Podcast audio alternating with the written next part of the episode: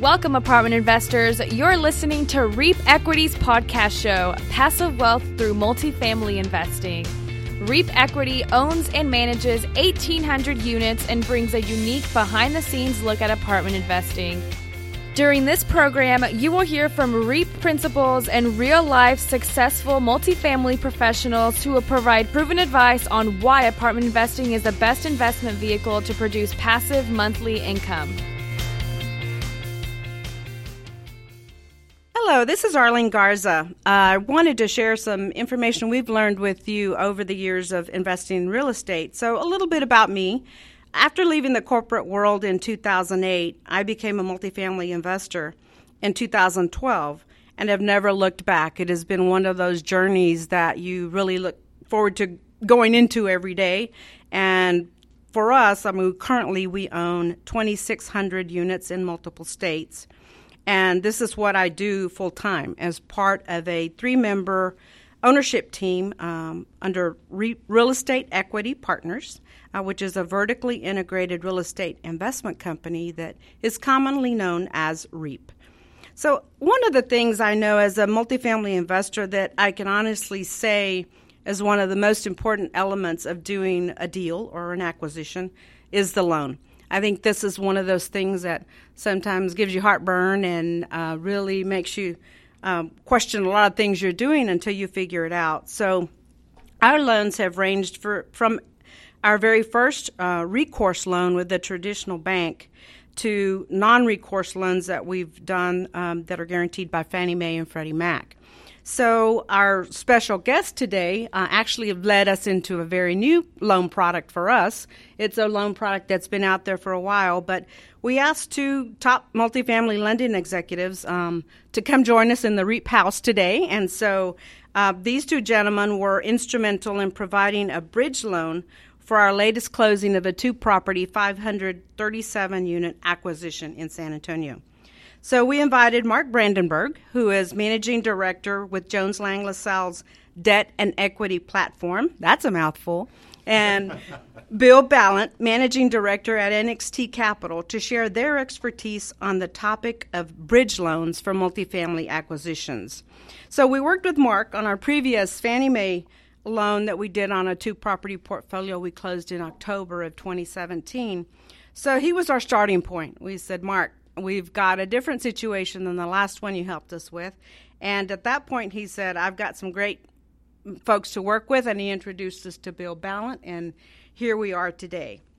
So thank you, Mark and Bill, for being our guest on this podcast. And before we launch into our topic, I just shared a very little bit about your background. So I'll start with Bill. Uh, tell us a little bit about your background and how it is that you got on this real estate journey with the rest of us investors. Sure. Thank you, Arlene. Um, I started after leaving the world of civil engineering in nineteen eighty-six. I ventured back to school and then into the world of real estate lending and investing, which I've been doing now for almost thirty years. Um, I have worked for traditional banks such as Continental Bank and Wells Fargo and non-traditional lenders like Heller Financial and currently N X T Capital. My primary focus at N X T is acquisition bridge loans for value-add opportunities such as the loans we recently provided for Horizon Hill and Northgate Apartments. Great. You know, Bill, I think one of the things that I find is that when I look at somebody's bio, I always learn a little bit more about them. And so I was excited to know that you're a fellow banker. I was with Bank of America for and other banks for many years. So it's it's always nice to, to deal with another banker. Uh, and also, I thought it was great that you have an engineering background. Um, what I see is that a lot of times, you know, having someone who understands a, a property and what should and should not be on that property from a structural standpoint is always beneficial. So um, it's good been, to see that. Yeah, it's been very helpful for me over my career when problems or issues come up, whether it's on uh, repositioning assets or on construction loans. Um, it just allows me to better understand what those issues are um, and sort of how to deal with them. Great. Well, that's a unique combination, so we're glad we had you on the team with, with both of those things. Thank you. Yes. And so we'll we'll, we'll uh, talk to Mark a little bit and have Mark share some of his background and what led him to real estate lending. Sure, sure. Thank you, Arlene. I appreciate you allowing us to get on with you today and, and visit with some of your investors and others who listen to this podcast. So uh, thrilled to be a part of it. Uh, so I started after college in another industry, and I did that for about eight or nine years, and then it led me to real estate in about two thousand. So uh, I was always a finance background major in college, both undergrad and graduate, and ended up starting out with a another competing, competing mortgage bank group called H F F back in two thousand. I did that for about six years and then ended up translating into going to work for a private equity shop as a partner called E two M Partners. Uh, I ended up doing private investing professionally, much like many of your investors do, but with a background of capital to diversify in several different product types, not just multifamily, but office, industrial, retail, hotels, land, et cetera. So did that for about six or seven years and was asked to be able to come back over to Jones Lang LaSalle with some of the group guys that I had worked with previously at H F F to start the finance group in Dallas to do what we were doing before, which is more of an intermediary role to real estate versus a principal, so to speak, like I was doing for the private equity side. So um, it was great to get back in the business as an intermediary, and uh, it's been been a fun time.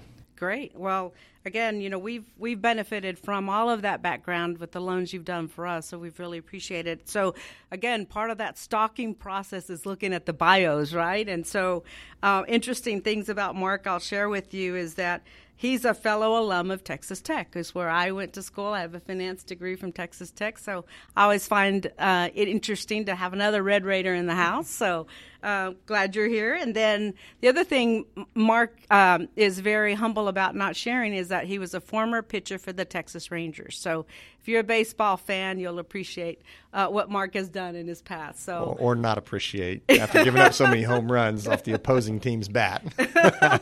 Well, that's always fun. So So I guess we, we'll get to our topic now and, and talk about bridge loans. Um, so as I mentioned previously, uh, we were very accustomed to the traditional Fannie Mae loans that we've done for our other acquisitions. And in this situation, we had um, two properties that were brought to us by a broker off market. And he said, you know, this is a good opportunity for you. And a broker is in position of selling you something, so you always temper that a little bit with, okay, what do you have for me? And so what he, he said was, two great assets in great locations, the management end of it hasn't been done that well. And so the benefit to you is you can buy an asset probably a little at a lower price per door, but you're going to be able to, you're going to need to be able to manage it back up to stability, um, which is what typically, you know, anybody would want to do. So we went to Mark and said, okay, this is, this is what we have. What are you recommending? And so Mark uh, recommended a bridge loan. And this was our first bridge loan. So it required a lot of education, and we really appreciated that he and Bill uh, walked us through this process. So Let's let's find a little bit more about uh, bridge loans from Mark. Uh, what are bridge loans, and kind of what's the history? Why was the product created? Sure, good question. So bridge loans are, by the name themselves, bridging from one position to another position, right? So oftentimes what that's countered against is a permanent loan, where it's a loan that's based upon current operations at that given time, making a loan on that performance today and what you expect to happen over the period of ownership by that owner. So in this case, you guys were wanting to create a lot of value by changing not only just the operational management side, but also the physical capabilities of the property and tweak some things at the property that you think you could drive performance out of the property. So in essence, you're bridging from where you acquired the property to where it will be once you guys stabilize the property at a better performing uh, asset N O I. And so what we're looking to do is drive that value over a period of time, and then you can decide whether you want to put a permanent loan on it or if it's good time to sell that asset at that point. So that's what the background of a bridge loan is. Bridge loans in nature are typically floating rate, but they don't have to be. They can be swapped with a bank loan or they or uh, with a bank facility, or they can be, in some cases, be just fixed by a non-traditional bank lender, much like what Bill does, right? So uh, Bill oftentimes in, at N X T, they will do floating rate loans where the interest rate, there's a spread that they will get over a LIBOR or a prime rate or some other floating rate index that allows that rate to float over time, but gives the owner the flexibility of being able to get out of that loan at a shorter duration than a permanent loan. Sure. Well, one of the things I know that um, we discussed during this process is typically what we're, we've bought in the past are stabilized assets. So occupancy's been at ninety percent for ninety days or longer. There's an upward trend on the income side that, that is easily visible by any lender that's looking to size the loan. And in this case, we didn't have that. Um, the properties were trending around eighty percent occupancy. And so I, I think that's a, a big part of why you recommended the bridge loan. So um, why couldn't we go to Fannie? I mean, tell us, well, why that was not the best option for Great us. question. Great question. So oftentimes a permanent lender or someone that's looking for a static performance in a property, they're looking at it at a snapshot, usually now and going back as little as one month, but oftentimes three months to six months to sometimes even twelve months, right? So what an agency lender will or a other permanent lender will do, they look at where the cash flow is today or the N O I, however you want to look at it, the performance of the property and go, okay, what will that support in both coverage and in leverage? What I mean by leverage is you're buying it for some price, and I'm going to make sure that you have enough equity that I feel comfortable in the asset that you're not going to walk away from it, because like you described before, this is a non-recourse loan, and they want to know and feel committed that you're committed, that you will stay in the loan. So they want to make sure two things. They want to make sure it's there's a leverage appropriation, whether that's sixty percent, seventy percent, seventy-five percent, eighty percent, but some amount of equity in front of their senior debt piece. But then secondarily, they want to make sure that the loan will have enough performance that it will cover a debt service coverage ratio test or a debt yield. And that's what lenders will use to to size a loan, to make sure that the property can support that loan amount which you're seeking. And again, the loan amount, as you know, the amount of proceeds that are given to, to an owner are very crucial to their overall returns, right? So you have to find the right loan to get the right amount of proceeds at the right lending um, pricing, structure, et cetera, relative to the uh, the overall business plan. Okay, so in that scenario, if we had gone to Fannie, potentially we'd be looking at a much lower leverage if they did it at all. And I think in our case, we ended up with an eighty percent loan to cost, I believe is the, the final number we came out to. So you're exactly right. When we project our returns for our investors, the leverage we have in the deal makes a big difference. And so the deal wasn't going to work under a traditional Fannie scenario. So that's what led you to say, okay, let's go the bridge loan. Let's let's explore that route. And so that led us to Bill. And, well, through you, you recommended Actually, um, it, it's an interesting process that I wasn't familiar with. And Mark said, well, we're going to shop it. We're going to send it out to some lenders that we work with. Um, but he always spoke very highly of you, Bill, in that process. I just want you to know. Anyway, he's said, definitely the prettiest girl at the dance. Are you kidding is, me? He is. He is.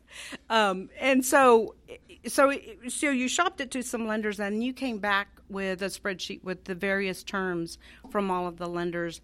And we had a discussion, and I'm sharing this background so that folks on that are listening will understand that it wasn't, you just didn't come to us with Bill and say he's our top guy, although you highly recommended him.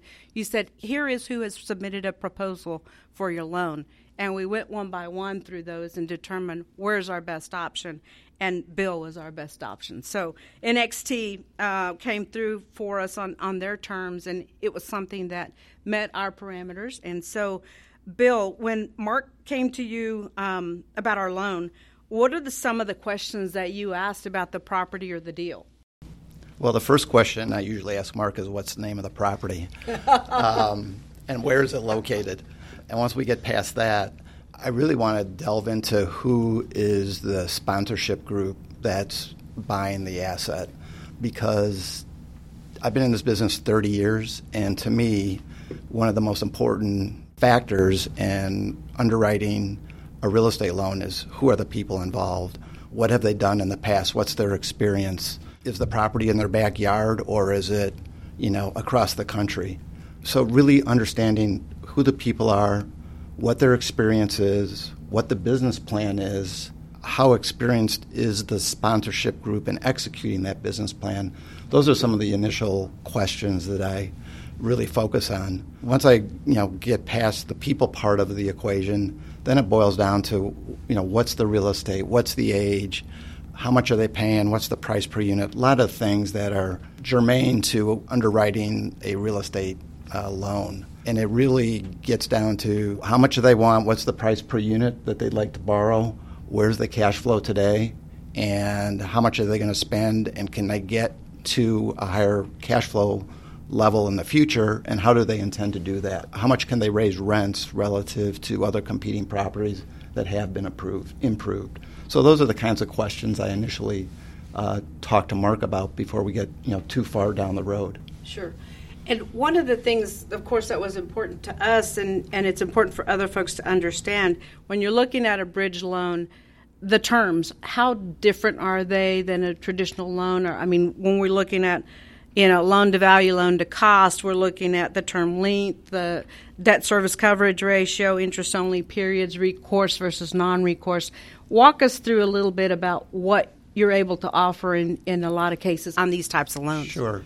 So I think what, again, differentiates bridge loans from more traditional agency loans are, one, the loan amounts. We're focused more not on sizing the loan so much on what the cash flow is today, but what the cash flow will be three years from now once the improvements are complete. We typically lend somewhere between seventy-five and eighty percent of cost, with cost being to not only buy the asset, but to uh, complete the improvements and closing costs as well. So add all those up, and we typically lend somewhere between seventy-five and eighty percent of that. We like to have at least a one point oh debt service coverage at close based on the current property performance. Um, but what we're really focusing on is, if they make these improvements, can they raise the rents by fifty dollars, one hundred dollars, two hundred dollars? And what does that do to property N O I in the future? And that's really what's driving our decisioning. Bridge loans are typically three years in length.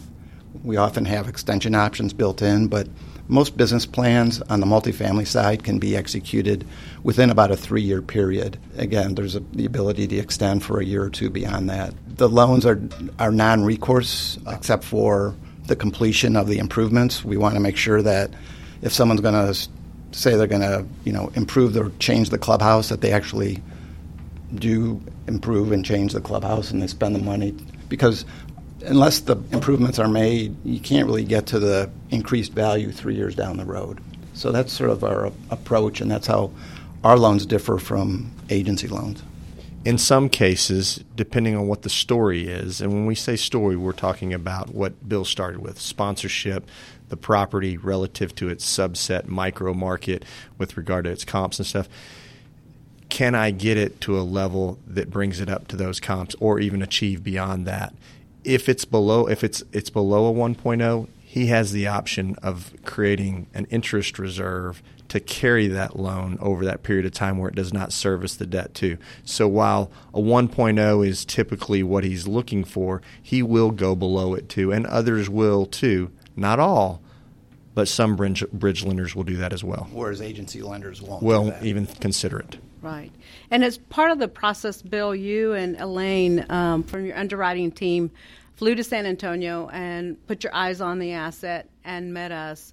Um, again, what, what were some of the things you were trying to, I guess, check off on your checklist of things that are important to, to feel comfortable about making the loan? Sure. Uh, you know, a lot of the things we've talked about. But, again, real estate and lending, in my view, is a real people business. And so being able to spend time with you, Arlene, and your team to understand who you are, what your background is, what you've, you know, done uh, in the real estate arena. It was great to be able to go tour other properties that you've already acquired and have renovated and managed, and sort of see what, you know, your vision was for this property and based on what you've executed on a, a similar property in the market, you, we get a lot of comfort from these people know what they're doing. They've done it before. Um, those are the kinds of things we're really looking at. We also want, you know, from a property perspective, want to understand, you know, the location, because obviously, you know, location is important to real estate, what kind of visibility, access the properties have, how it might compete with the other properties in the market by driving around and seeing what the competition looks like. Those are the general things that um, myself and the underwriter, Elaine Moore, uh, were looking for when we came to visit for the first time. Great. And in our situation, or our position, we um, have our own in-house management team. And so um, do you look at third party any differently than an in-house management team? We prefer in-house management just because we think there's uh, better alignment between the sponsorship group and the operations of the property. There's a lot of good third-party managers out there, but I don't think they necessarily have the the same motivations that, you know, someone that's managing a property in-house. Sure. Well, thank you for, for sharing that. Um, I'm going to switch over back to Mark really quick um, because you brought N X T to us along with the other lenders, but N X T rose to the top. I have to say that again. Um, and tell us how you partner with N X T and other lenders and, and why you, you bring that partnership together.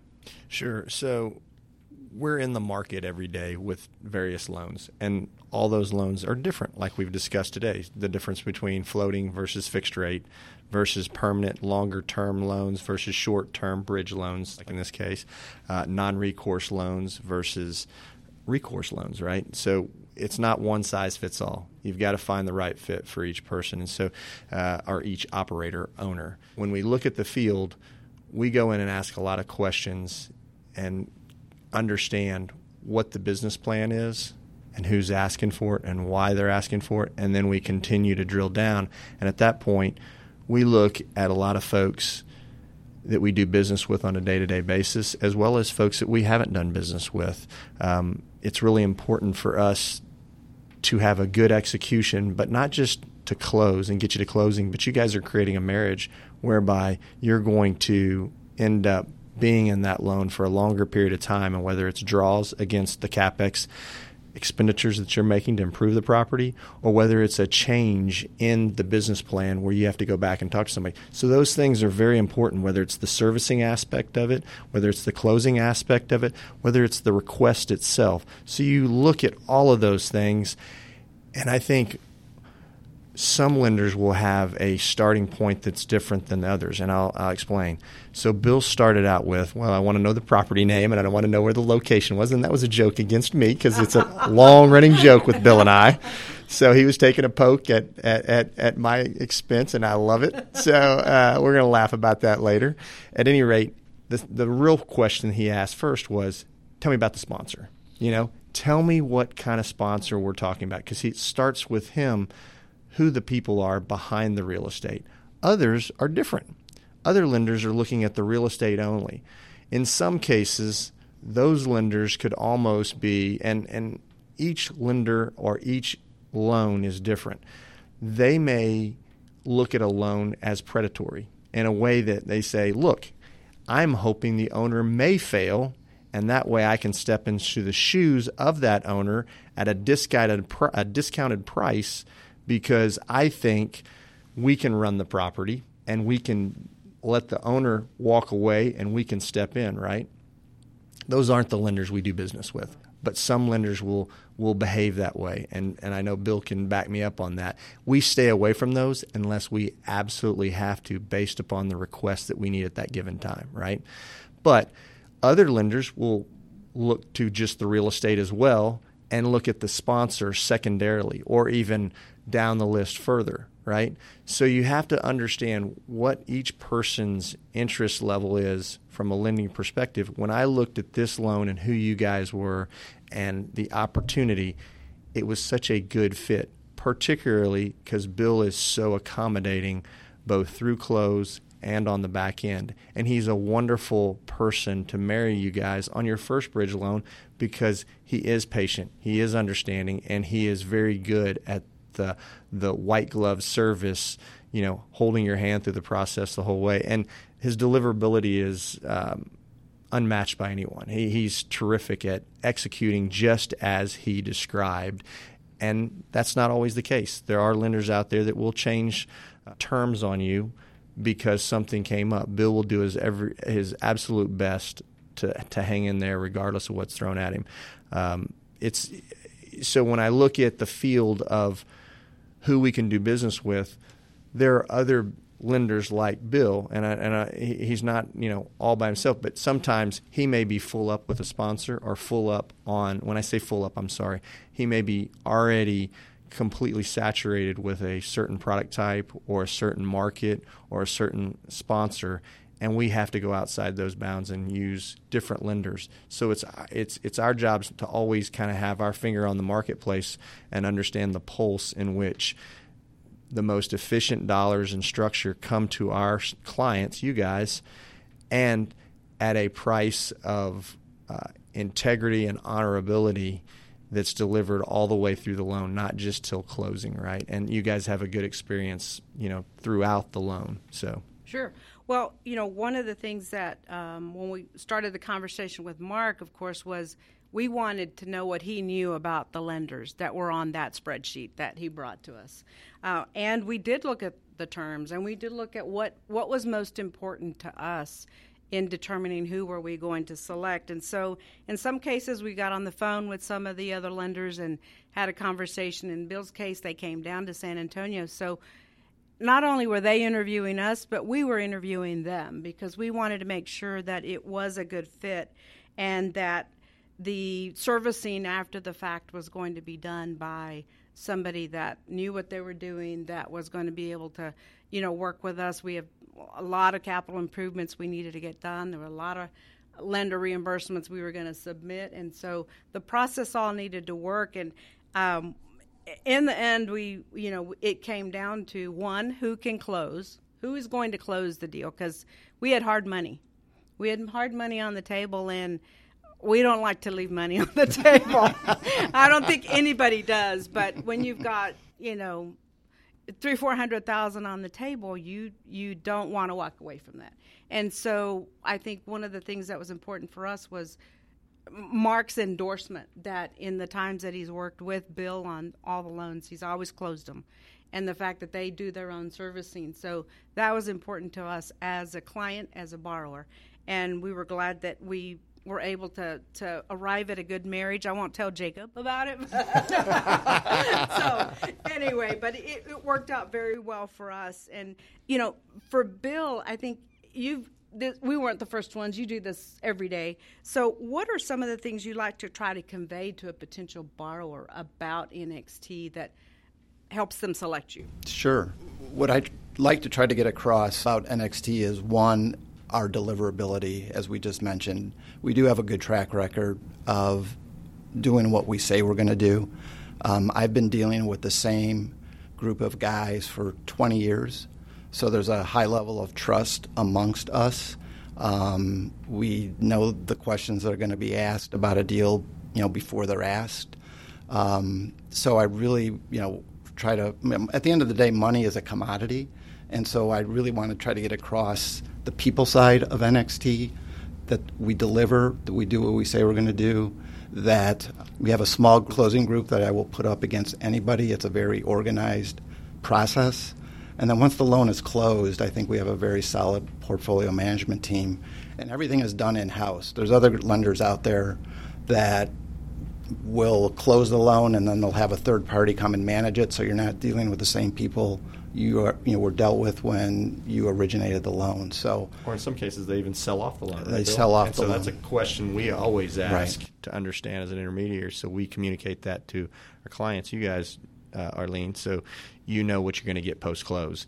And sometimes, and I didn't mean to cut you off, Bill, but uh, and sometimes it may be important to get something else in a loan structure and sacrifice that serviceability on the back end, but in this case, I don't think it can be understated how important that backside service is and being able to do it in-house like what uh, Bill is explaining. And and I can vouch for the closing was very smooth. again, we went into this not knowing what to expect because it was a different loan product, but it was one hundred percent smooth, and, and your servicing has been great to this point. So so you're not just tooting your own horn. We I will vouch for the fact that that's really what our experience has been. So I, I want to switch back, Mark, and, and ask you, because you're in this market, that uh, what percentage of the multifamily loans do you see fall into the bridge loan product? I'd say it's roughly about fifty to sixty percent, and it may be even slightly higher than that. It may be as high as seventy. Um, the reason being is because even there's agency bridge loans out there too, but they have to fit just right, okay? So oftentimes Bill's facility is going to be much more accommodating relative to the, what you're trying to do is drive returns back to your investors and be the most efficient capital for what you're trying to do. However, in some smaller cases, there's an agency option out there that would also do that. So saying all of that, I'd say somewhere probably, now that I'm going to contradict myself, it's probably fifty to seventy percent on any given year. So okay, great. And then just in closing, Bill, what advice do you have for a borrower as they go into this bridge loan? Are there some things that they can do to to make the process go smoother? Are there some things that you want to see up front that will help you decide, yes, this is one, this is a loan we want to do? You know, it's that's an interesting question, Arlene, because we'll often get uh, people just sending us information. You know, they'll send a rent roll and a operating statement, and they'll say, I want to borrow X dollars.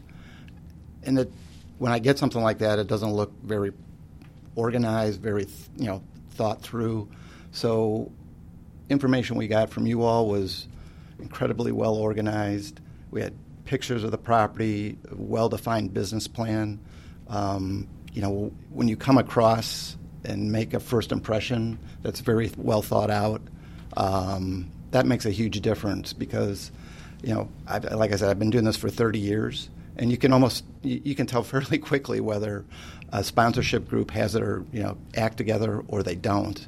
And you know, when you're looking at multiple deals, you know, ten deals a day, it's really easy to say, well, if they don't, won't spend the time sort of putting the thoughts on paper in an organized way, why do I want to spend time with them? So I would just say, be organized, thoughtful, and professional in in, in your request to a bridge lender. Great. Well, thank you for that advice. Well, we've we've come to the end of the the podcast and want to thank you both. Both of you are in town. You're in San Antonio today in the Alamo City from Big D, Dallas. So thank you for making the trip over here, and thank you for spending some time educating um, all of us on the bridge loan product. Thank you both. Thank you, Arlene. Thank you, Arlene.